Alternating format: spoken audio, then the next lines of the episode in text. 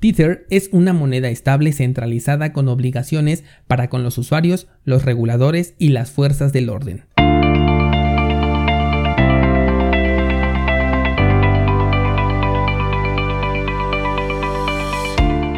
Hola, soy Daniel Vargas y esto es Bitcoin en español, un lugar donde hablamos de la tecnología más revolucionaria desde la invención del Internet. ¿Crees que estoy exagerando? Ponte cómodo y déjame ser tu guía en un camino sin retorno, el camino a la descentralización.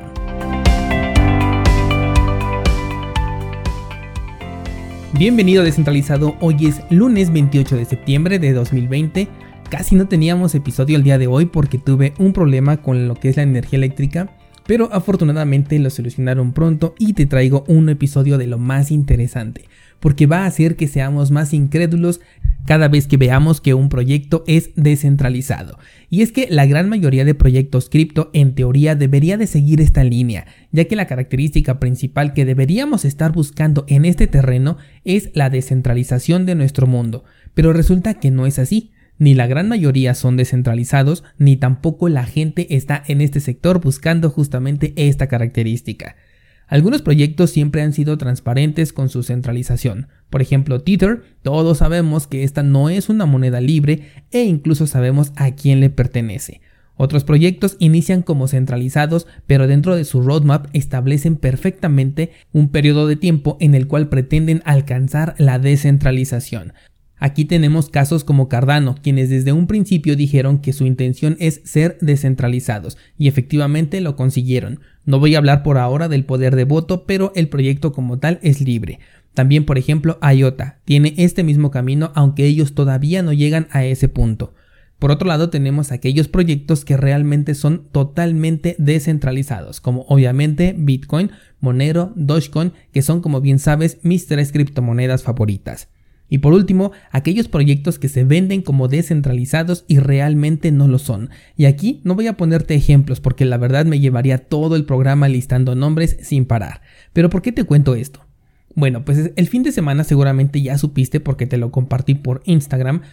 Uno de los exchanges que puedo considerar dentro del top 10 fue hackeado y este fue KuCoin perdió la para nada despreciable cantidad de 200 millones de dólares. Un excelente momento para que recuerdes que dentro de un exchange centralizado o incluso descentralizado, únicamente debes de tener aquel dinero que tengas en una orden abierta para poder comprar o vender en el corto plazo. Una vez que se ejecuta esta orden, hay que retirar nuestras criptomonedas de cualquier exchange y sí, como dije, eso incluye a los descentralizados, porque con lo que vamos a escuchar el día de hoy, te darás cuenta que muchos proyectos ni siquiera tienen esta descentralización. Te sugiero entrar a cursosbitcoin.com diagonal cartera para que puedas ver todo al respecto del almacenamiento de tus criptomonedas. Pero bueno, 200 millones de dólares perdidos. Afortunadamente estamos hablando de una de las casas de cambio más sólidas que incluso ofrece un seguro a las personas por pérdidas por este motivo. ¿Y por qué ofrece este seguro? Es simple, todo exchange tarde o temprano va a ser hackeado. KuCoin lo sabía de sobra y estaba completamente preparado para este evento que finalmente ocurrió. Bueno, ya habíamos platicado en anteriores ocasiones cómo los exchanges están colaborando entre ellos para poder recuperar los fondos cuando alguna de estas casas de cambio sufre un ataque, un robo. De nuevo, porque esto es una actividad que a todos tarde o temprano les va a suceder, por lo que esta acción en conjunto les resulta como una buena estrategia de colaboración que la verdad es poco vista en terreno de las criptomonedas. Te lo digo porque aquí en este terreno, si algo no te gusta, simplemente te sales y creas tu propia bifurcación. Así es como hoy en día tenemos cuatro diferentes Ethereum en lugar de uno solo que fuera mucho más sólido. Ok, te decía yo que los exchanges ahora verifican si los fondos robados caen en sus cuentas para que inmediatamente los puedan bloquear y con esto ayudar al exchange afectado. Por supuesto también esto sirve para ayudar a los usuarios afectados a recuperar sus criptomonedas perdidas. Pero ahora la cosa no solamente se va a limitar a los exchanges, como quiera estas instituciones ya todo mundo sabemos que son centralizadas y cómo trabajan. También sabemos que pueden bloquear nuestra cuenta y que son completamente vulnerables al hackeo. Lo que pocos tomamos en cuenta es que desde el momento que elegimos un proyecto para invertir, es decir, una criptomoneda o un token, podemos estar renunciando a nuestra soberanía cripto, a tener realmente el control de nuestras criptomonedas dentro o incluso fuera de un exchange. Y es que en este robo, a diferencia de muchos otros, se sustrajeron una diversa cantidad de tokens también. Algunas de las monedas robadas son Ocean, Orion, Velo, Cardia Chain, Covesting, Datalink, Acropolis, Silent Notary y por supuesto Tether, tanto en su versión de token ERC20 que corre en Ethereum como en su versión de Tron. La suma estimada de los tokens robados asciende a 130 millones de dólares de los 200 millones robados, y estos 130 están tan centralizados que incluso es posible que los puedan recuperar. Te cuento, resulta que de inmediato Bitfinex al ser contactado ha bloqueado ya 13 millones de tokens en Tether de la cadena de EOS y 20 millones más en la cadena de Ethereum. Las alarmas comenzaron a sonar en este momento, porque la gente comenzó a preguntarse si Bitfinex podía hacer esto, qué es lo que le impedía seguir haciéndolo a discreción, es decir, bloquear los fondos de las demás personas sin ninguna otra razón. A lo que de inmediato respondieron algo de lo más normal pero al mismo tiempo interesante. A través de un tweet, Bitfinex dijo, Tether es una moneda estable centralizada con obligaciones para con los usuarios, los reguladores y las fuerzas del orden. Sí, sabemos que Tether es centralizada, que le pertenece a Bitfinex y que puede bloquearla cuando ellos quieran. De ahí que el ahorrar en esta criptomoneda para ti sea peligroso a menos que vivas en Argentina o en Venezuela, donde tu propia moneda local y gobierno son todavía más peligrosos y más desconfiables. Pero lo que quiero aclarar de su comunicado es que están al servicio no solamente del usuario, y ellos mismos lo están diciendo, están al servicio de los reguladores y de las fuerzas del orden, o sea, del gobierno. De nuevo, otra cosa de la que ya debemos estar acostumbrados y enterados, pero como en este mundo cripto cada día hay nuevas personas, quiero aclararlo las veces que sean necesarias.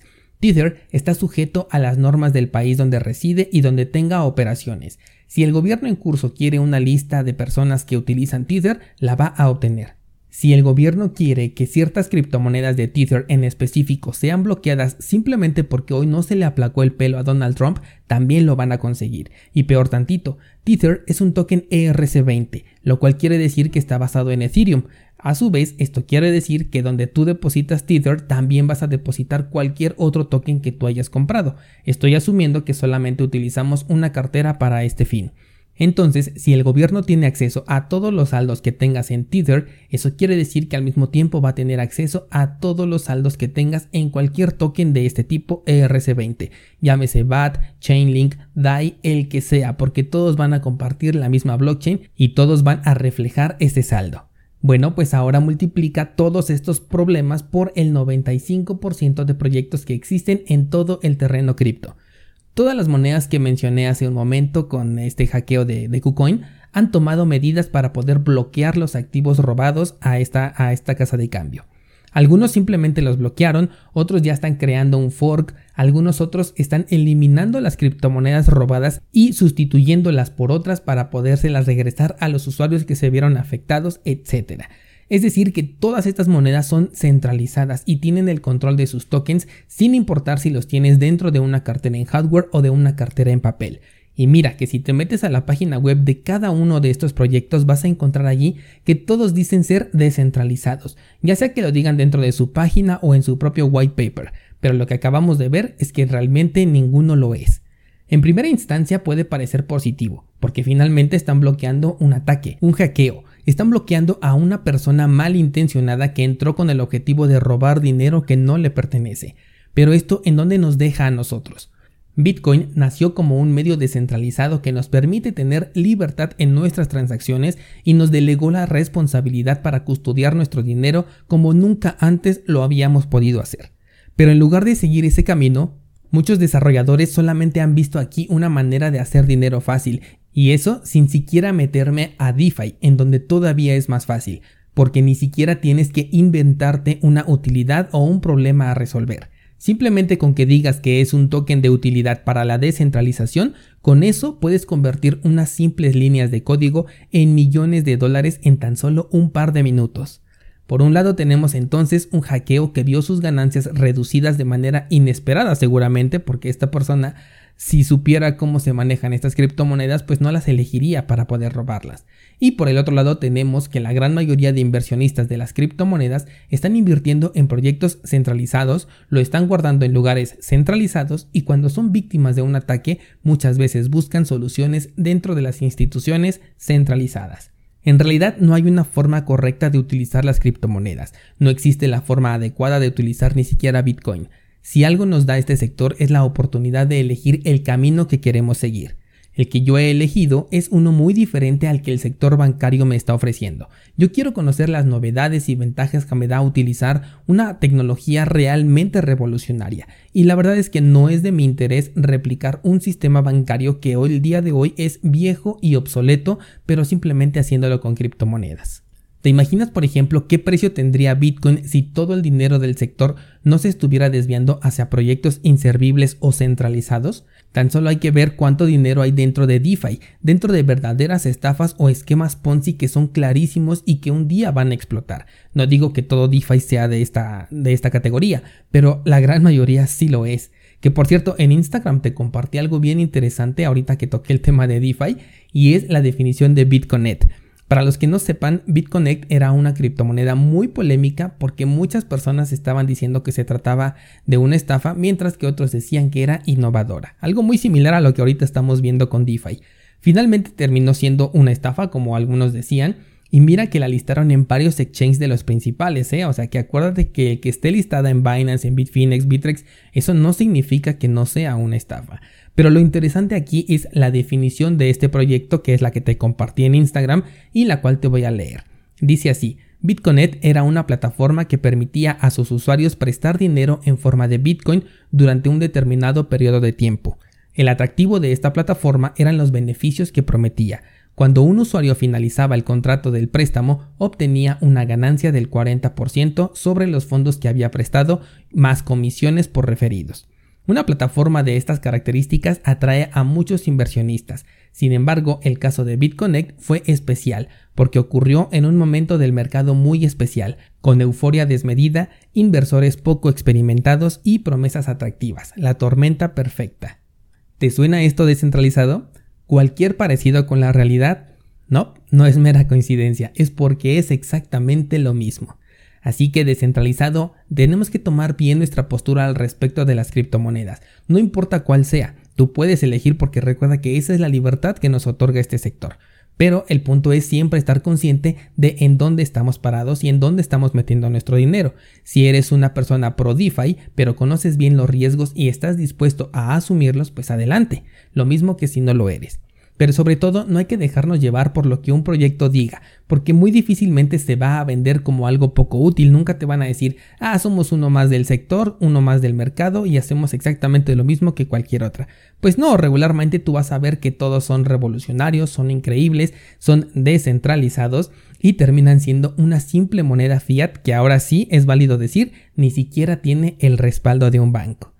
¿Qué te parece descentralizado? Me gustaría mucho saber qué tipo de inversionista eres o, de cuál te consideras, si eres un maximalista de Bitcoin, un cazador de proyectos futuristas, un shitcoiner, un DeFi adopter o bien una combinación curiosa entre algunos de estos. Creo que la gran mayoría vamos a hacer una combinación curiosa y también creo que si esta combinación incluye un porcentaje de descentralización, entonces tenemos un par de pasos de ventaja frente a cualquier eventualidad futura.